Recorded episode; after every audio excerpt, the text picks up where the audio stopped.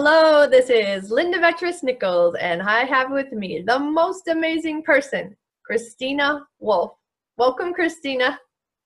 Hello, Linda. How are you? Thank you for having me. Oh, absolutely. This is going to be so cool. yeah. So today we're taking a look at uh, the story within the book Women Who Run with the Wolves. Uh, soul skin, or actually starts with seal skin, seal skin, soul skin. And before we get going, I would love to have Christina introduce herself to you. She has an amazing story of transformation. She is a powerhouse and has been through a lot, including plenty of trauma. Mm-hmm. go ahead, Christina. I'll let you go. Okay, so thank you. I would say that the best way to describe me is a modern mystic who is all about learning the revelation of the soul journey and teaching others how to stay connected to source. And part of that is going through rites of passage in life that our society doesn't really have um, an archetype for. We don't really acknowledge it. And I think many of us are really starving on the inside at the soul level for some guidance to pass through these you know, like I said, rites of passage in life. And one of those for me was healing from the abandonment wound. And that started me into the work of early childhood trauma recovery. And I felt that in all the therapy and other modalities that I was working with, there was some element missing. It was the element of the soul that was missing. And so I started getting into shamanic practices and in learning soul retrieval and and helping heal what's called soul loss which ultimately is what happens to you when you have traumatic um, things happen to you in your life.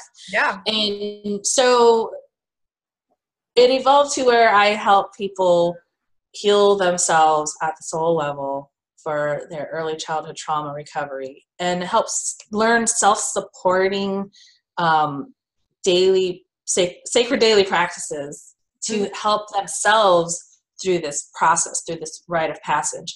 And then that moves you through other rites of passage, like um, marriage, divorce, uh, early crone stage where you're premenopausal, and then you go into the crone stage. And there's so many uh, rites of passage in our society that we don't acknowledge. And so I loved this story. Um, and so it's funny we should mention uh, when you brought up this book when i was 17 when the book first came out in 1994 i believe um, i was drawn to this book. Now we can go off on a tangent about how wolf spirit was uh, you know chose me but um, and, and in a very literal way later in life i met a man and married him and his name was wolf. And i just you know wrote some uh, beautiful blog about the process of wolf spirit working through others and um, to give you your greatest life lessons. Yeah right? And, and go ahead. Yeah no and, and so i felt when this book came out i was so drawn to it because she uh, clarissa pinkola estes is like speaking my language right? Nobody else had ever spoke my language. I was very poetic. I wrote a poem about it. I was just like oh, i yeah, felt it. Poem yeah, it was it, it was like she understood the, what I was trying to say, mm-hmm. and this sense of wanting to rewild and go back to the soul level and um, be I, I, a part of the poem is i'm searching for the handmade life where stories taught lessons and spiders crawled between our toes in harmony and there was this essence around sealskin soulskin the story that i totally related to where it's about returning to yourself a loss of self and returning to yourself. Mm-hmm. and what a rite of passage that is especially if you're trying to recover from early childhood trauma. Right so you've had early childhood trauma then you were a veteran so you had um, do you actually have the diagnosis like ptsd or post-traumatic stress? I have um personal trauma PTSD, not like combat related. But to be honest with you, most veterans, their PTSD is related to personal trauma and not oh, yeah. so much their their incident that they had maybe in combat or in you know Yeah. due to their active duty Yeah. service but it's more their their difficulty with then connecting to all of their relatives family friends regular society after having these traumatic events hmm so i totally relate to that yes Yeah. And then you're a police officer as well. And what Mhm. area of that department do you work? Well, I'm a deputy sheriff, and so the, the sheriff is the an elected official, and so we work for the sheriff's office. I'm one of his deputy sheriffs, and I work in the 288th District Court as a bailiff right now. But I have worked in the jail as a detention sergeant. I worked on the streets as a patrol officer.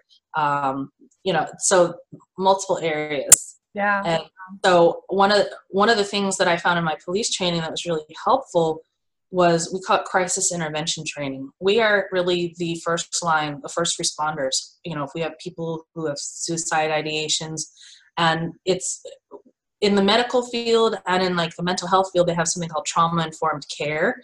And for CIT training, um, we it's trauma informed policing. So like to know what's this person going through before we resort to like deadly force or something like that which is not necessary. These Right. people need help. They don't need to be harmed further.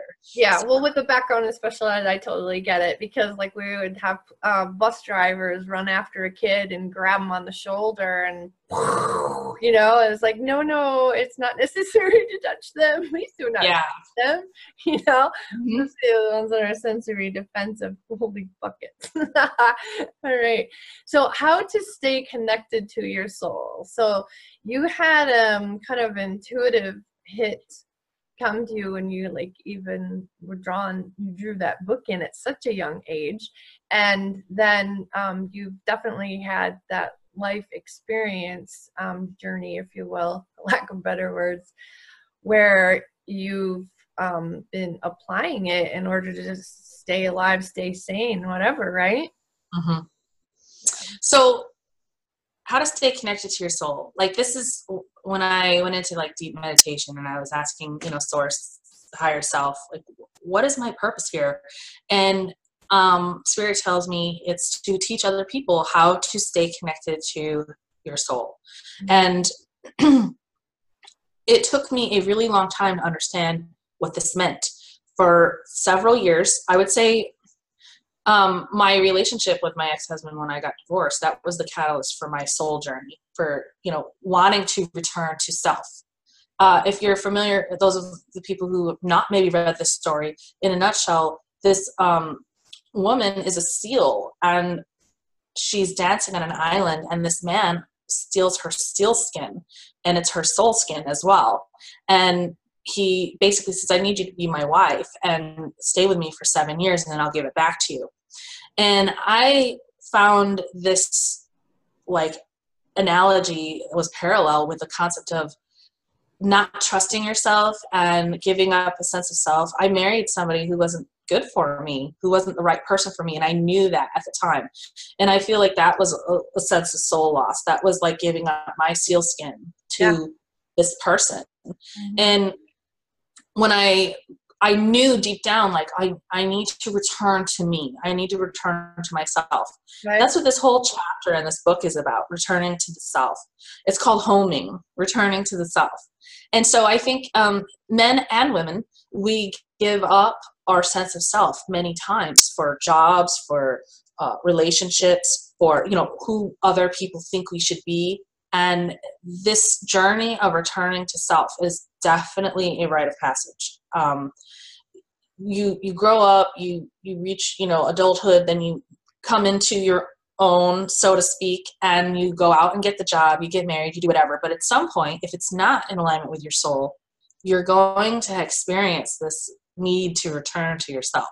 And so I started having this journey, and then after my divorce, I was like looking around for like people to help me understand this, and therapy wasn't enough.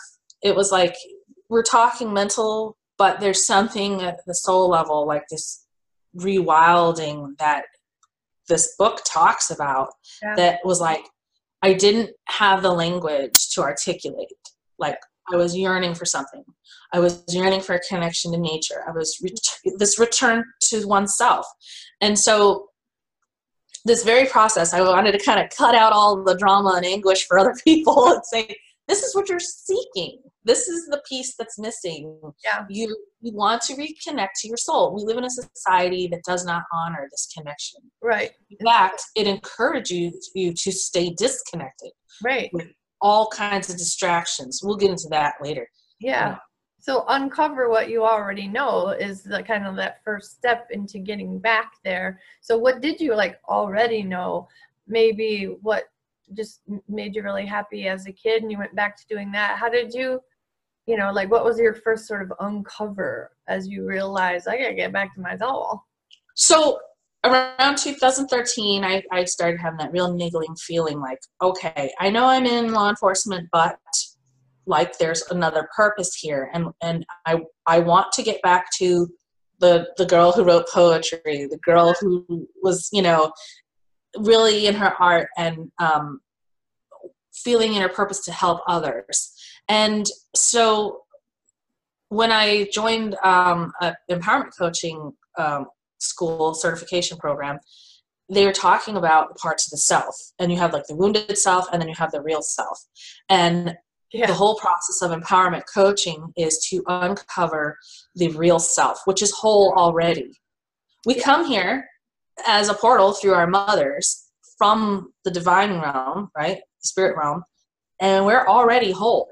And we come here to learn these divine lessons. Um, and for me, one of them was the abandonment wound. And so I had to forget a lot. I had to feel that separation. Everyone who comes through their mother and is separated at birth has the abandonment wound to some extent, you know, and Yep. that that's a rite of passage. So the return to source, the return to we are one, the return to the divine self that is already whole and well and not broken or wounded, that's what we already know. Nice. We already know that. That's there. We just need to remember it. Yeah. And the other thing is like the work I do is like floating around out here. It's like bring it in. you can Yes. leave your body anytime. In fact, many do. Trauma victims especially. And it's about um, embodiment. And when you hear like um, connect with your heart and and it's like that's the human still it's like get into that second chakra. Get into your core the core of your body the true power of the body itself. Bringing your soul in there which is all powerful. Um, that's where your real power is here on earth as a human being. Does that make sense? Mm-hmm, absolutely. Um, well, and it's funny you're mentioning embodiment exercises because in in trauma recovery they have somatic therapy, which is Yeah. all about embodiment exercises. Yep. It- because what do you do? It's actually a good thing to leave your body if you have a traumatic experience because you're protecting yourself.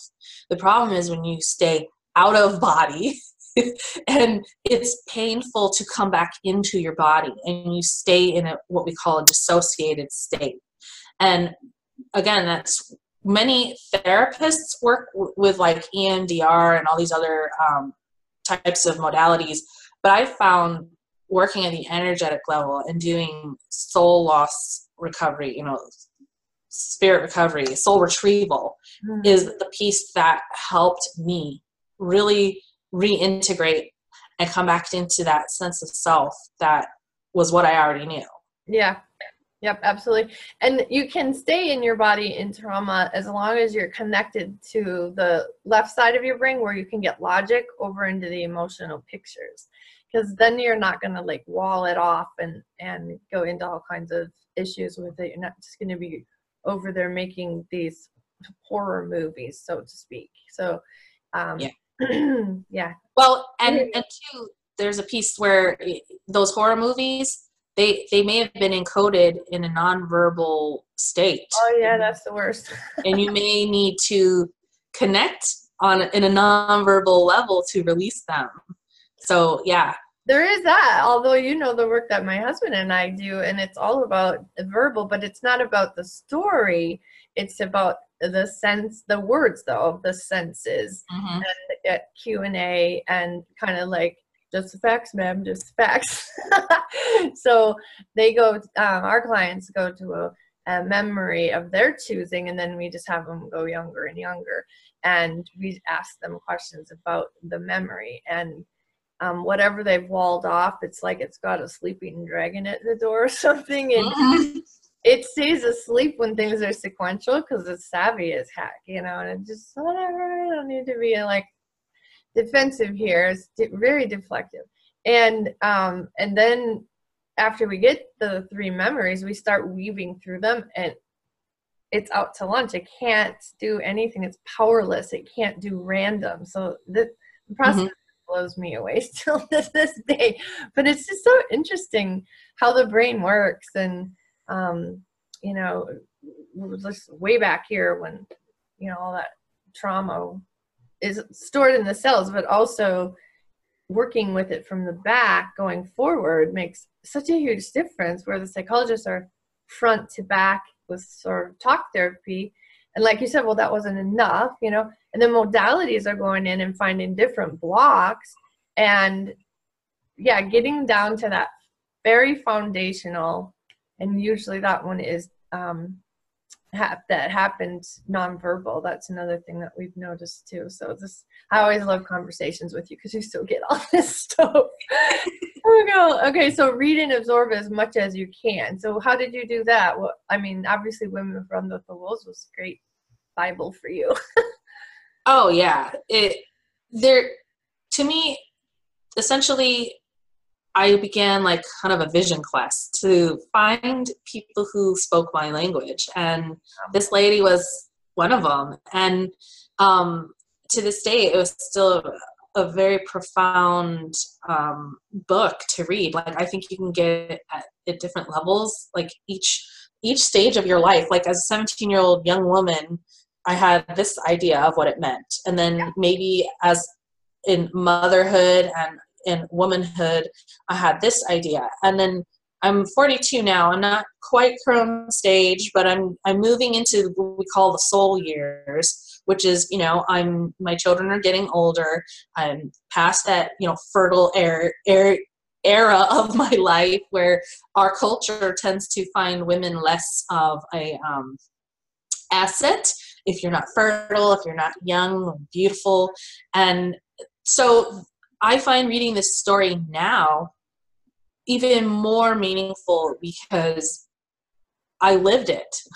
Yeah. I, I, wasn't it wasn't a premonition or it wasn't prophetic as a 17 year old. I've lived it now. I've, I've been through the relationship where I gave up my soul skin yeah. and I had to retrieve it. And now I'm just like the steel woman who there i was telling you in our little chat before here like it's really poignant moment in the story where the boy her son those of you aren't familiar she she has a son with this man who steals her seal skin her soul skin. And he promised to give it back to her after seven years. And she's as this the eighth year comes upon her she's losing vitality. Her hair is becoming white and falling out. Her skin's brittle. She's losing her sight.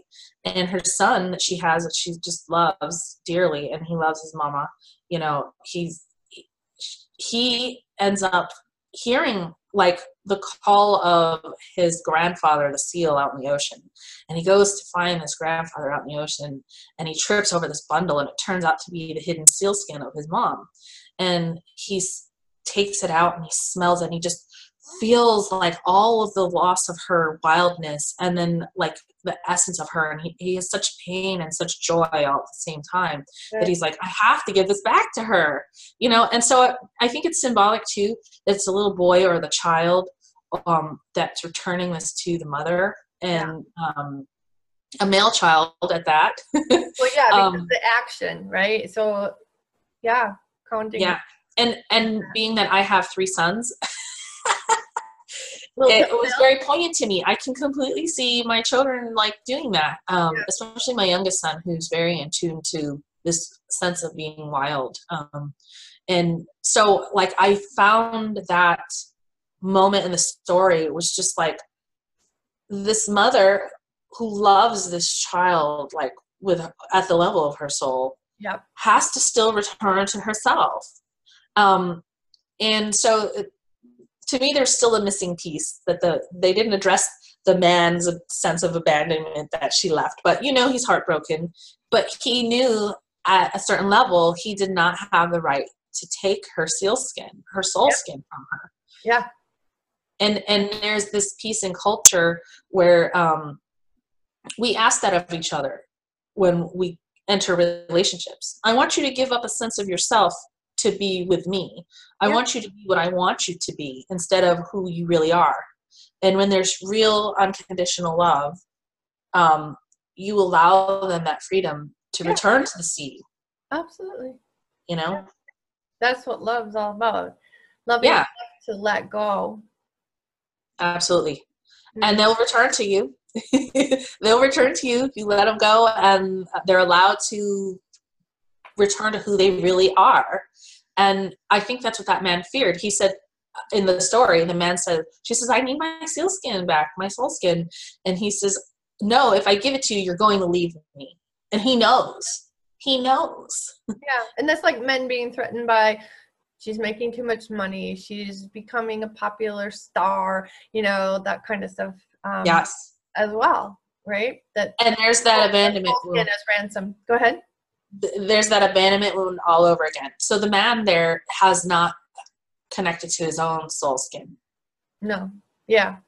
And for men, they seek the woman outside. And so, yeah, this woman and these women actually that he saw initially out on the rocks, um, they had taken off their seal skin, their soul skin. They were women underneath. So they kind of had the ability to live between the worlds, if you will, which a woman does. And um, yeah, he only took one of the skin. So when they went to jump back in the water, only one remained because she she couldn't go back under the sea. Yeah, very interesting. Yeah. Well, and and I would say there there's a piece to that where you could parallel it with the toxic masculinity or patriarchy being afraid of the divine feminine.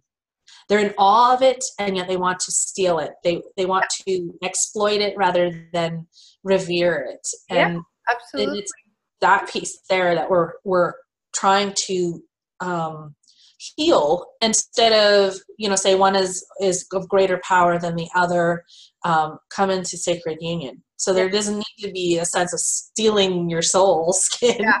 Like I come together you, and the only way to own you is to weaken you. precisely yes Totally. Yeah. Where then that here we go again. You know, trauma, right? And um, so, what's another thing you did to work on your trauma recovery? Well, um, obviously, I did some ancestral work and I worked with actually coming in contact with my father's family who, Yeah, recently too, right? yeah, it, um, it was like only really in the last couple of years. But I really had to do some metaphysical energy work to release old expectations, old memories, memories that I was locked into that I would call uh, moments of soul loss. Um, Yeah. and when I I had a particular memory when I was like four years old, and I talked to my father on the phone. Now, now I'll tell you this is this is the part that's so eerie to me. I talked to him on the phone last month for the first time in I would say 38 years. And I said to him, I haven't talked to you since I was four years old. And that was such a poignant memory for me. Like I would zone in, go right back to that memory. Probably something that you and your husband would like say, okay, this is what we need to work on in one of our sessions, right? Um, Mm-hmm. and I took, I spent so much time loving that child at that time. And for years, I was in this frozen state of waiting for something that doesn't come. And it, it got me into relationships that were dissatisfying uh, a, a marriage that i felt always unappreciated always unfulfilled in and then after that i was so disgusted with the process of someone stealing your soul skin that i was afraid of intimacy and Yeah. i got into a relationship with a very unavailable man who was married to somebody else What is at the with that? time Abandonment and then going after unavailable men. Yes, it's all the process of staying in that energetic pattern of waiting on something that doesn't come, right? Yeah. And then I had to really heal that. When I healed it and I said, I need to let this go. And if I let it go, it doesn't mean I'm abandoned.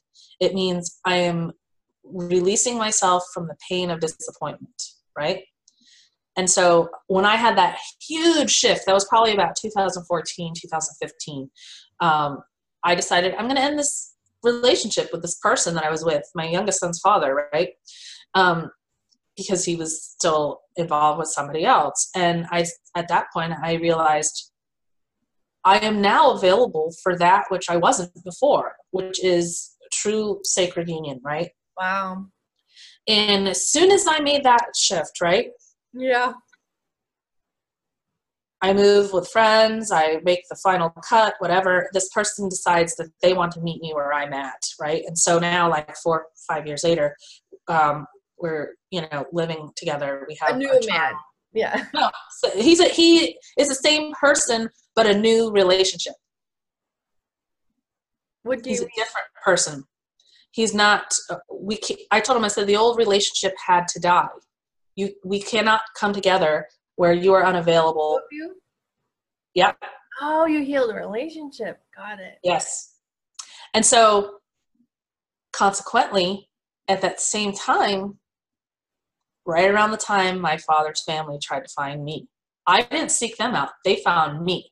And I don't think I would have been ready for it had I not released myself from the pain of disappointment, right? Yeah. I didn't need that anymore. Right. And so he his family started to you know contact me and through several years of you know phone conversations uh, my grandmother passed last year uh, last month and so i went to her um, funeral for she didn't have, really have a ceremony yet because it's the winter and they didn't they couldn't bury her yet but right for, for her passing and so i met relatives, whatever, and I was able to finally talk to my father on the phone. He's still slightly unavailable, and yet I was okay with that. I had no expectations. The fact that he talked to me on the phone. Hello, at your soul, walk at the level of your soul, right? Exactly. I was okay. I was totally okay one way or the other if he answered the phone, if he didn't answer the phone. Yep. And I was actually um, when he when he did talk to me on the phone, me and my brother, um,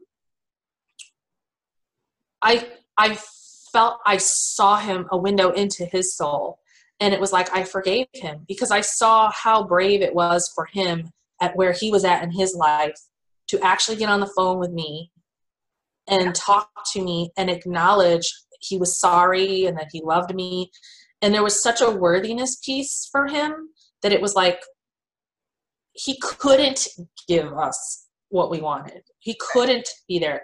So so I totally kind of felt like it came full circle and and yeah, healed that.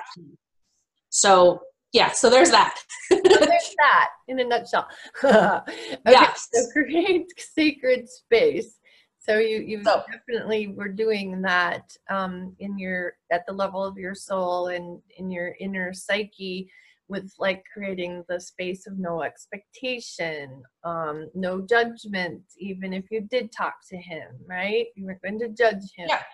Held space well, that he wouldn't judge you, but you can yeah. do that, but you just held space for it. How else do you create sacred space? Well, first I would say I think I created sacred space first to do this work.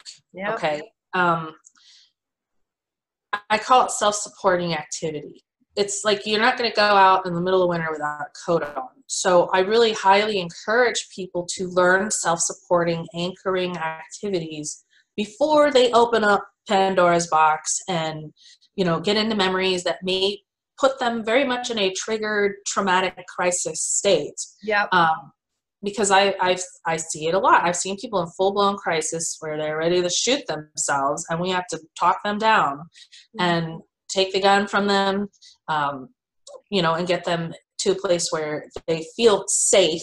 Mm-hmm. And these, the sacred space that I created, people had to teach me this. Other people had to teach me things that then I felt was like a memory. Like you're helping me recall what I already know. And so that that was really like some of my shamanic mentors um, would teach me how to open sacred space through the four, calling in the four winds. And really, what it is is you're going into the metaphysical realm, the spirit realm, and um, that's where a lot of our soul goes to when it's in the dissociated state when we have soul loss.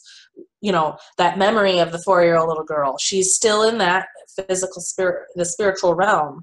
And you go into you know a soul journey to that child and you heal that child at the soul level through your higher self right so i had to learn how to do this and i also had to learn I have boundaries and I have a physical body and I also have an energetic body and yeah. strengthening that energetic container.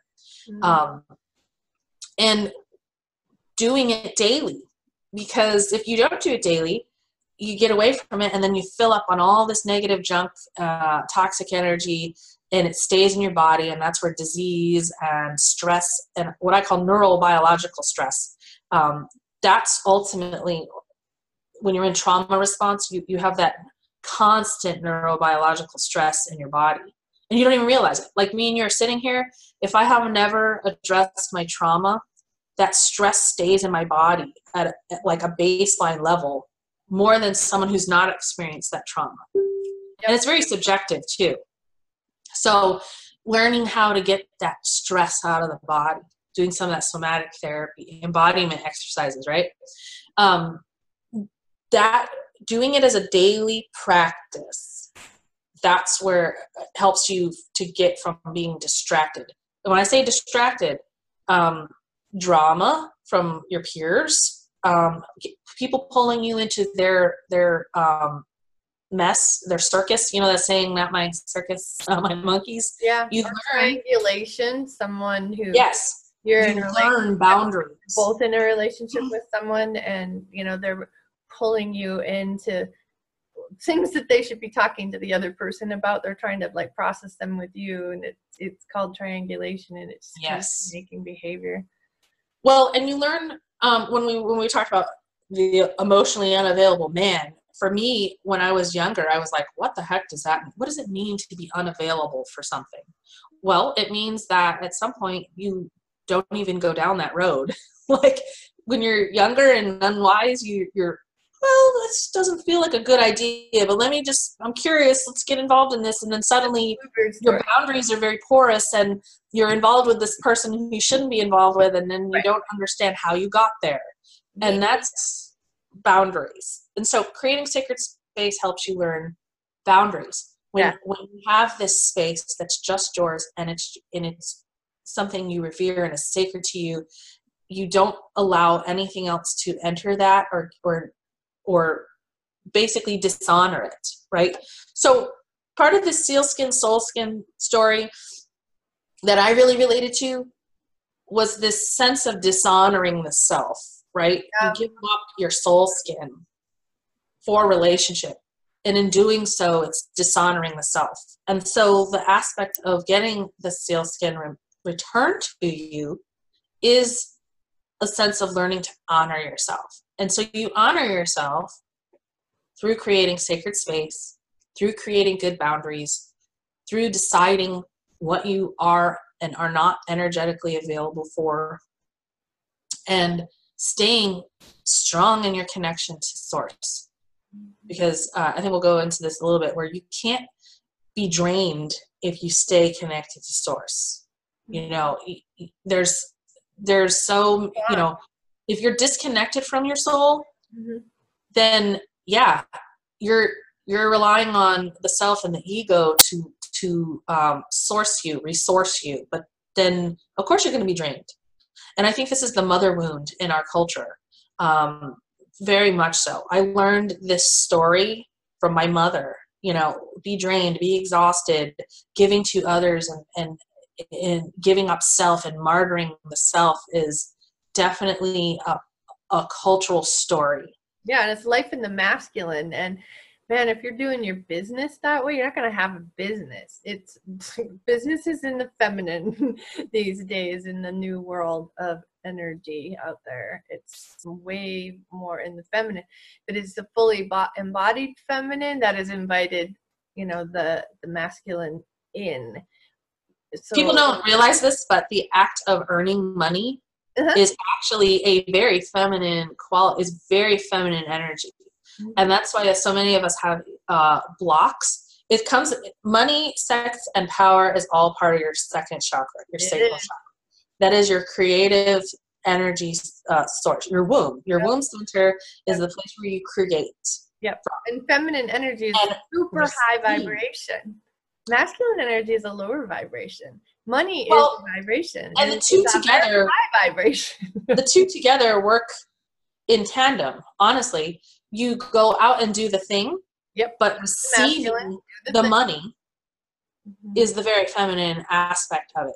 Many of us are very blocked about being in receptive mode um, or allowing ourselves to receive what Yep. we've manifested.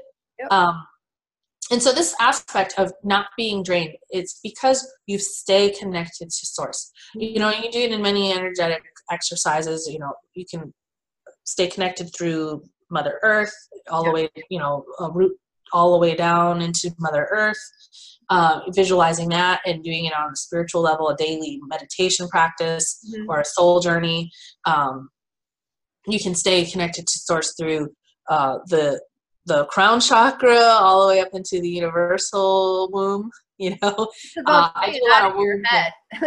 yeah. Either way, you're opening channels. Uh, um, it doesn't matter which way it goes. I mean, the upward flow is the masculine, the downward flow is the feminine. But to have both working in tandem, one's not better than the other. no. And you know, learning this process of how energy flows in your body and where maybe you're blocked. Um, that's where you get drained when you're blocked. When Yeah. you're feeling that you're not connected to source, you're not connected to universal infinite energy, right? Yep. Um, grounded. when you, and so when you when you stay like very powerful and high vibe and connected to source there's not a need for um, physical boundaries per se. Um, one of the ways that i think this shows up in our culture is um, women and their their sexuality. They put physical boundaries they they put weight on to protect them Yeah. From Or I can't flirt. I'm married. It's like their yes really? there's if you have a very strong commitment to your partner you don't need or to hide partner. yeah you don't need to hide you don't need to um, create these physical boundaries of like i can't go out i can't do anything um, you know people who are very sure of who where who they are and where they end and the other person begins Yeah. they don't need protection they Yeah. just have a very good energetic boundary Yep. and it's strong and it stays that way and then they're able to interact with the world in a safer way Mm-hmm. that makes sense so Yeah. when i say no need for many in its boundaries purest form is exactly what you're describing too. yeah the, and and so many people could argue um, boundaries protection. I i'm i'm not saying you should not protect yourself. What i mean by protect yourself is you go into a crowd and you absorb other people's energy. Um, just do your own um, energy practices of maintaining your own boundaries. When you have very strong good energetic boundaries of what you will and will not allow you can go anywhere and do anything and you don't need protection.